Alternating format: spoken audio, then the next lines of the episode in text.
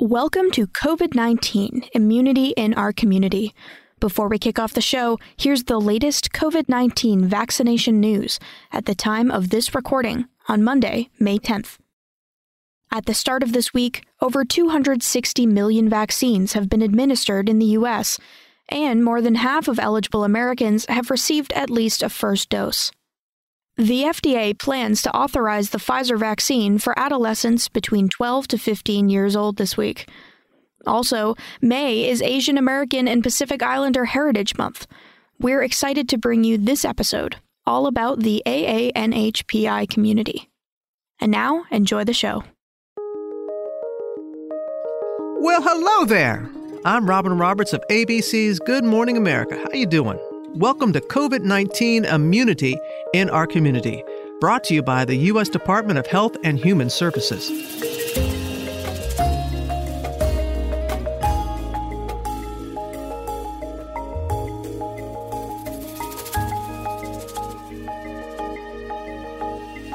COVID 19 immunity in our community has been created to provide you with the groundbreaking science, honest facts, unvarnished truth about the deadly coronavirus and the revolutionary vaccines that could put this pandemic behind us. Today, we're talking about how the COVID 19 pandemic has impacted the Asian American, Native Hawaiian, and Pacific Islander community, also known as the AANHPI community.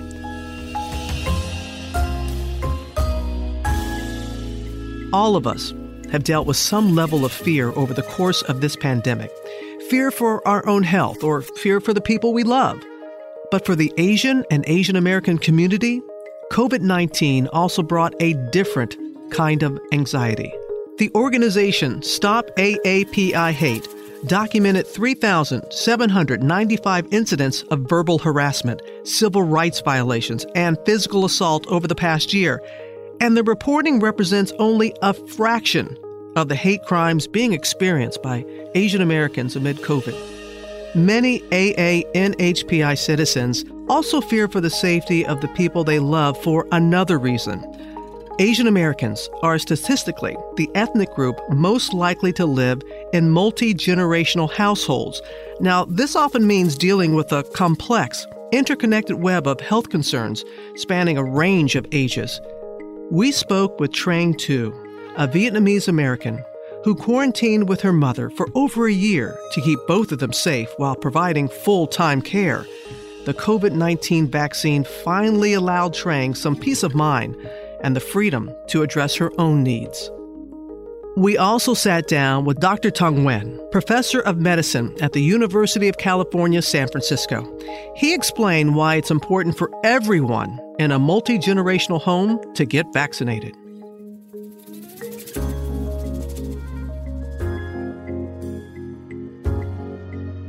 For AANHPI folks living in multi generational homes, ensuring the safety of the people they love is just as important as getting the vaccine themselves. Those who can't live independently are at a greater risk of contracting the disease from younger relatives who are outdoors more often for work and school. However, elderly AANHPI folks face difficulties in their pursuit of the vaccines. We're talking technology challenges, language barriers, and transportation problems. So, to help secure the safety of everyone in the household, it is vital to help everyone get vaccinated. No one understands how important this is better than Trang Tu, a Seattle based Vietnamese American. Her 90 year old mother has dementia and requires full time care. When the COVID 19 pandemic hit, that meant she had to stay home and take on the mantle of that care. Any risk she took would also become risk to her mother's health. Many other AANHPI folks are in the same position, living with their own relatives. People of different ages and careers have varying needs and risk levels. The pandemic has complicated the lives of multi generation households all across the country. Trang talked about what living with her mother during COVID 19 was like, the sacrifices she had to make for safety, the challenges faced by elderly folks as they try to get vaccinated, and how she put together a grassroots effort to raise awareness of these challenges. She also discussed how finally getting both her mother and herself vaccinated opened doors to new freedoms and peace of mind. Here she is now with her story.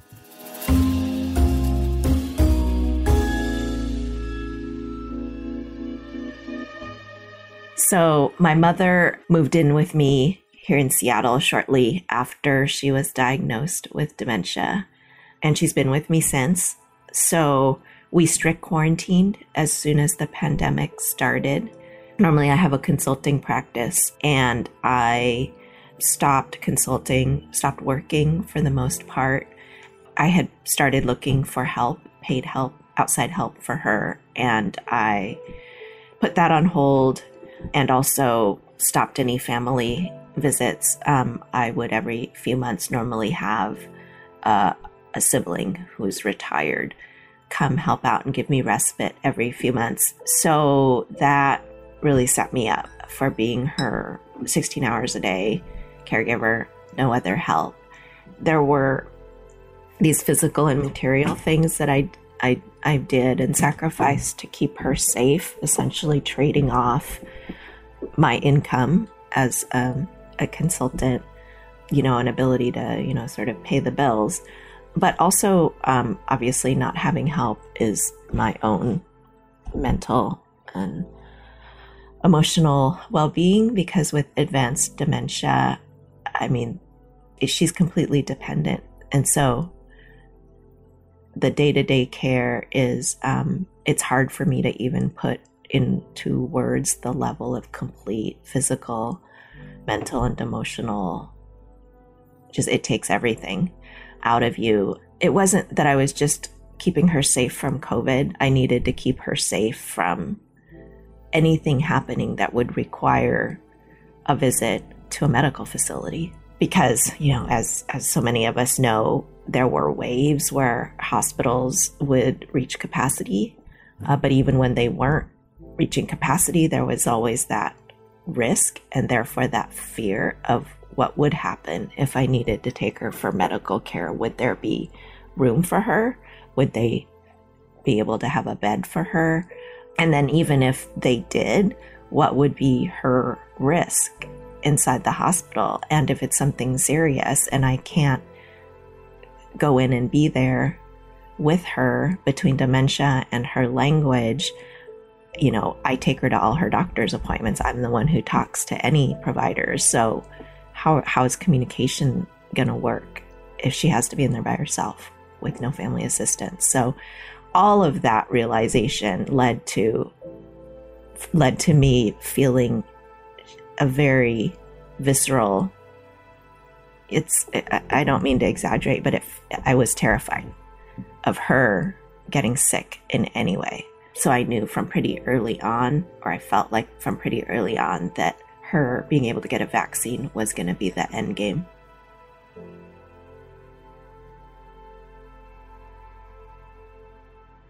Because Trang knew that getting a vaccine would be crucial for her mother's and her own safety, she started searching Washington state's vaccine distribution plan to find out when they could get vaccinated.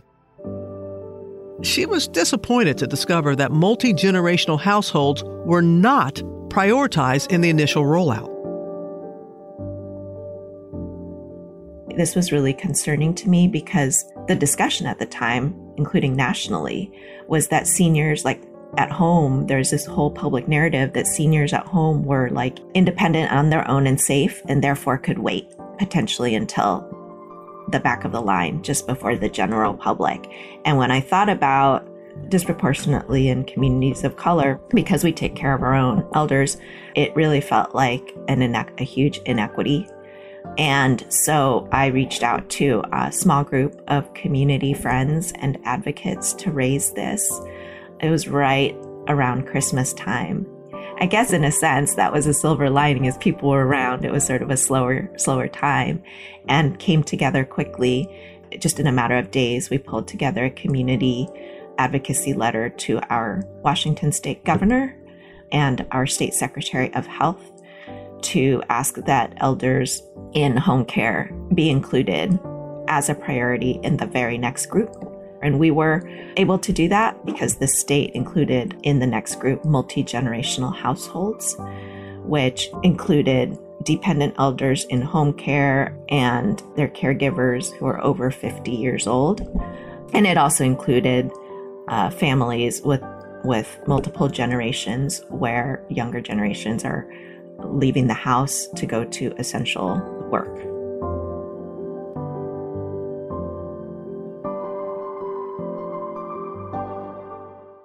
Trang's grassroots advocacy work and life with her mother gave her an up close understanding of the barriers faced by the Asian American community. A major barrier right at the start was just even being included as a priority. But then later on, once they were included and eligible for vaccination, you know, you have a system that presumes access to technology and transportation and primary fluency in English. So people do who do not have those advantages, we saw really Im- immediately as soon as rollout happened had a much harder time if not were completely shut out from being able to make appointments for vaccines. In one instance, Trang was visiting Seattle's first high capacity vaccination center as part of her advocacy work. She saw an elderly Vietnamese woman waiting in line and approached her to make sure she understood the vaccination process. It turned out there weren't adequate language services available. And then, after the point at which I, I, joined her, we came upon the third greeter, which is the person that reads the medical screening questions in English. There was no way she would, have understood those, or she potentially, again, could have just been flagged through without accurately answering the medical questions that are asked, right, in order to ensure you can be safe getting the shot. And then we got to the vaccination table itself. They couldn't find her in the system and they called in a couple of other volunteers. They sent us to a special assistance table where another volunteer tried to find her and still couldn't find her. At that point, there were like five different people helping her um, and asking the same medical screening questions were actually asked three different times. And then at, at one point, she started to wonder if she had done something wrong, you know, with all this kind of commotion it led to me writing a letter to the mayor the following Monday. It was on a Saturday, and others in our community collective chiming in to amplify and also share concern. And to their credit, the city's lead department um, in charge of operations here was very responsive. We met with them, and then we had a tour with the mayor's office in the department a few days after that, and we've been in contact since for ongoing improvement. Now that Trang and her mother have been fully vaccinated, Trang said she is able to resume some of the care plans she started pre COVID. Most of all, she is happy for the peace of mind. Thinking about what the biggest sacrifices were and what the biggest challenges were, one is I have restarted efforts to find outside help. I don't have anyone yet. But since we're vaccinated, that feels um, much safer. And of course, hopefully, I'll find someone who they themselves have been vaccinated too. And then there, there's just this huge emotional relief because pre vaccination, there is such a high level of emotional stress. And so having it just provides a huge measure of relief for my emotional stress, which in turn helps me be a more centered and focused and you know, joyful caregiver.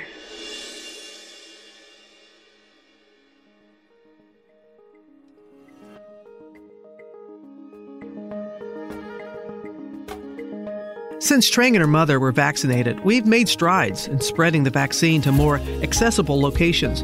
But we should all still help the people we care about book their appointments if they need it.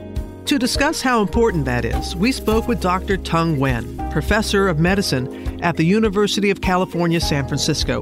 Dr. Nguyen is also the director of the Asian American Research Center on Health and the Dean's Diversity Leader at the University of California, San Francisco. He also served on President Barack Obama's Advisory Commission on Asian Americans and Pacific Islanders for six years. Dr. Nguyen discussed why COVID 19 is particularly troubling for folks living in multi generational households, especially AANHPI people, who are the most likely ethnic group to share a home with extended relatives. This challenge, along with the disturbing uptick in hate crimes targeted at the community, has made COVID 19 uniquely difficult for Asian Americans and Pacific Islanders. To address this, here is our conversation with Dr. Tung Nguyen. The, with the issues of multi generational households and COVID 19 and Asian Americans in general, uh, it's been a huge issue. The big thing about Asian Americans, of course, many of them do live in multi generational households for various different reasons. Uh, one may be economic, uh, another might be just cultural because we like to have large families around. And it's been difficult because, number one, the more people who live in a home, uh, there's a more risk of infections and spreading infections when someone gets it. Uh, it is much harder to stay distanced or isolated uh, within these households. It's important for everyone in a multi generational household to get vaccinated, mainly because everyone should get vaccinated for COVID 19. So that's probably the most important message to get across. It is an incredibly effective vaccine, uh, all of all of them, and so there is really no reason not to get the vaccine. For those who live in multi generation household, it's important because uh, the vaccine is not perfect. So uh, let's say, for example, we have older parents or grandparents uh, living in a household and they got vaccinated. Uh, let's say with a very effective vaccine in the 90 to 95% range, there's a small chance that they can still get COVID. So people living in the same home with them, if they get vaccinated, then they're much less likely to get the infection and bring it home and give it to their parents or grandparents. For optimal protection, obviously, we do recommend that, that people do, you know, maintain their wearing their mask. But the more people are vaccinated, the less likely that the infection will get passed around. Though it's important for everyone to get vaccinated, Dr. Nguyen has also seen the systemic barriers that may prevent AANHPI folks from pursuing vaccines. Yeah, I do think that AANHPI uh, people have a lot of barriers in getting uh, the COVID 19 vaccine. Uh, the first really big issue is that we've relied on technology to get information out about the vaccine and scheduling and getting access to the vaccine. That means that those people who have a digital divide have trouble dealing with that. And, and that means they don't have a smartphone or a tablet computer, they don't have access to the internet or, or high speed internet. Uh, and even when they do have all those things, the places where they go on the web to sign up, for example, or to get information are not designed in a way that's easy for them to use. Uh, for example, in the same language or uh, easy for older people to use, things like that. And then there's also these issues around fear of getting outside. So you fear going outside because you may get COVID. Another fear is going outside and being attacked uh, with all this anti Asian hate and violence that's going on. So there are these barriers, and in general, uh, language I think is a big big problem.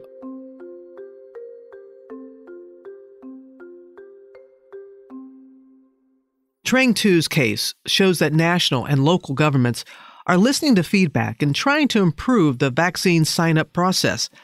However, it will always be crucial for us to also help the people in our lives get vaccinated, especially if they're living with us.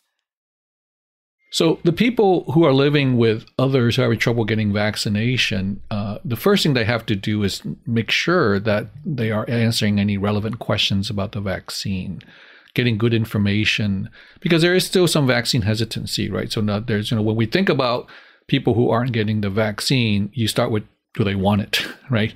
So you, you know, and oftentimes they may they think they don't want it because they don't have adequate information. They have misinformation about the vaccine. So you hear about all this rumors and all sort of these fears that are not necessarily founded on scientific or clinical facts. And someone who lives with them who understands more or have access to more information, even in English, hopefully, can get that information to them uh, in English or in the native Asian language so that they can at least make the right decision to get the vaccine or not for themselves. Uh, the second thing is, of course, you know, we, we, we emphasize logistical support. Again, once a person decides they want to get the vaccine, there are all these barriers that I mentioned. And, and so, can we help them make the appointment. So they need a little bit of hand holding, I think, uh, um, at least with the younger people who are more tech savvy, uh, to help them uh, make the appointment when it doesn't happen the first time. I think another is to work with community organizations that actually know how to work with Asian American, Native Hawaiian Pacific Islander communities. Uh, and help have them help you or whichever agency that's delivering the vaccine to uh, actually go out and create materials, create uh, you know, even having friends and, and, employees helping them get uh, to the vaccine, get to the vaccine. I, I, have to say that, you know, in my own clinical setting, I had uh, a few months ago when it, the, the, the limit was just for those who are 65 and older. So I looked at all my patients who are 65 and older who didn't get the vaccine yet and almost all of them were Asians and older who didn't speak English. And you know, I asked the question of why why is that? And again, I already talked a little bit about the technology barriers and the language barriers. It got a lot better once our staff started making phone calls in language. With hate crimes against Asian Americans pushed to the forefront amid the pandemic, fear of racism presents yet another barrier for the community. I do think racism and prejudice play into a lot of the issues that Asian American and Native Hawaiian Pacific Islanders have been encountering during the COVID pandemic.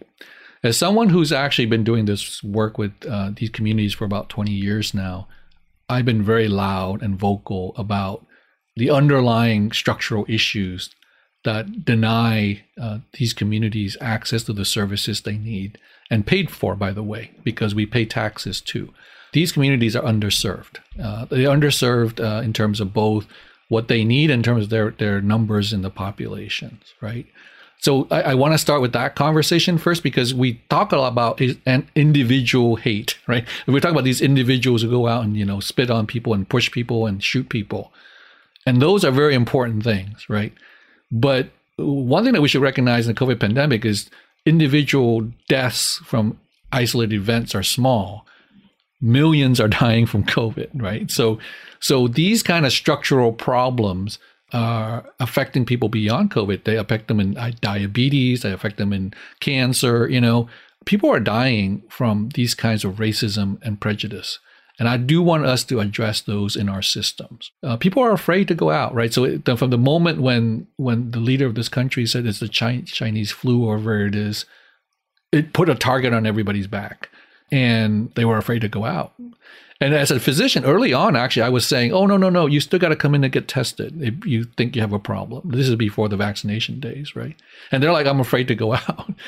And now I think they were justified because when they go out, they get you know these older Asians are getting pushed down on the street and get and spat on. So how how that's a real fear and it's validated. It's not just oh I'm afraid and therefore I'm not going to get tested. So uh, so, so I do think that that's been a real problem.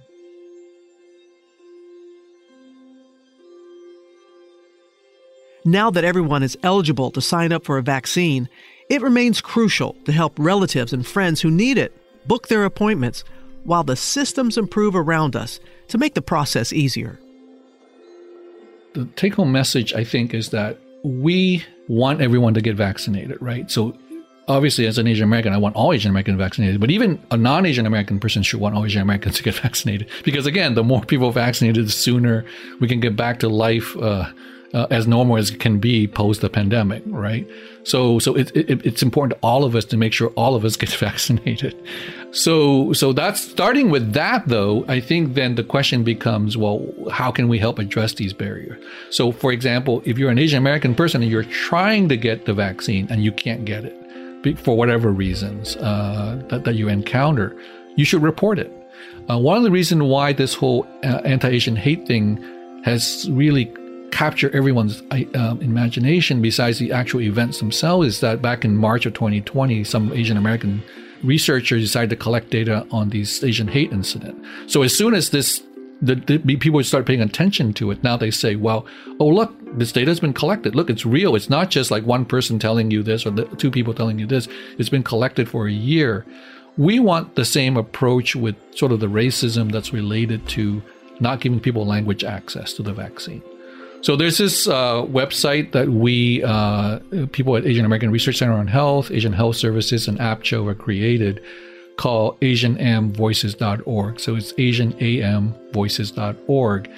And the purpose of the website is to do what uh, Stop Asian Hate did for anti Asian incidents, which is enable people to report uh, barriers and problems that they had in, in trying to get the COVID vaccine. The website is actually available in multiple Asian languages, I think 10 now uh, to date, and it was as well as English, so that people can uh, go there and say, Well, I tried to get the vaccine, but I ran into this problem because they wouldn't serve me because I don't speak English, for example. Uh, and this way, we'll be able to track uh, how often this is happening. Uh, hopefully, by finding out where it's happening, we can give feedback to those organizations and places and say, "Hey, your your patients are having trouble. Can you do something about it?" Right. So we can try to help solve some of these problems. So people who are just doing their very best to get the vaccine and, and not able to get it, at least have a way to troubleshoot it with systems.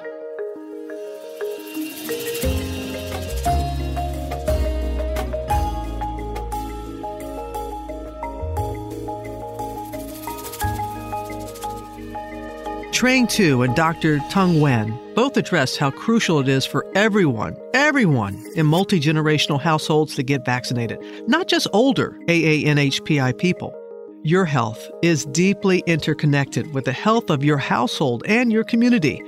Now that everyone is eligible, you can finally get some peace of mind by helping the people you love sign up for a vaccine and booking an appointment for yourself, too. Like Trang Tu's Grassroots Collective, we can all work together to ensure the people who need these vaccines the most can get access.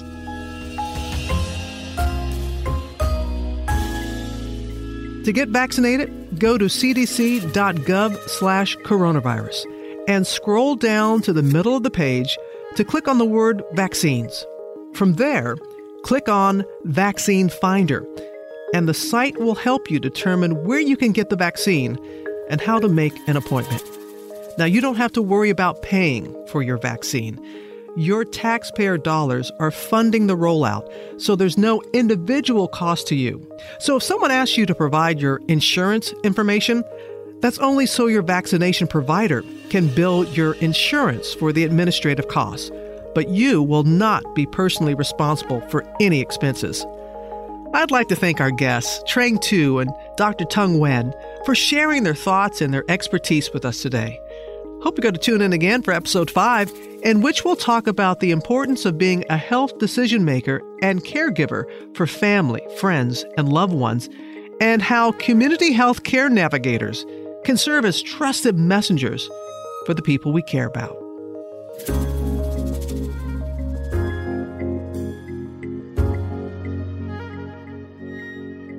COVID 19 Immunity in Our Community was developed and paid for by the U.S. Department of Health and Human Services, part of a public education campaign to increase public confidence in COVID 19 vaccines while reinforcing basic prevention measures. We can do this. Presented by iHeartRadio and ABC News, this podcast is hosted by me, Robin Roberts. The episode was executive produced, Ethan Fixell with production by Wonder Media Network.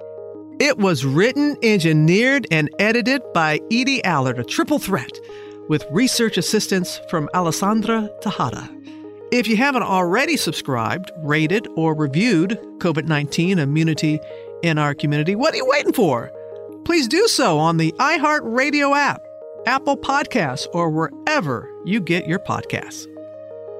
Until next week, I am Robin Roberts, and this is COVID 19 Immunity in Our Community. We can do this. Thank you for listening.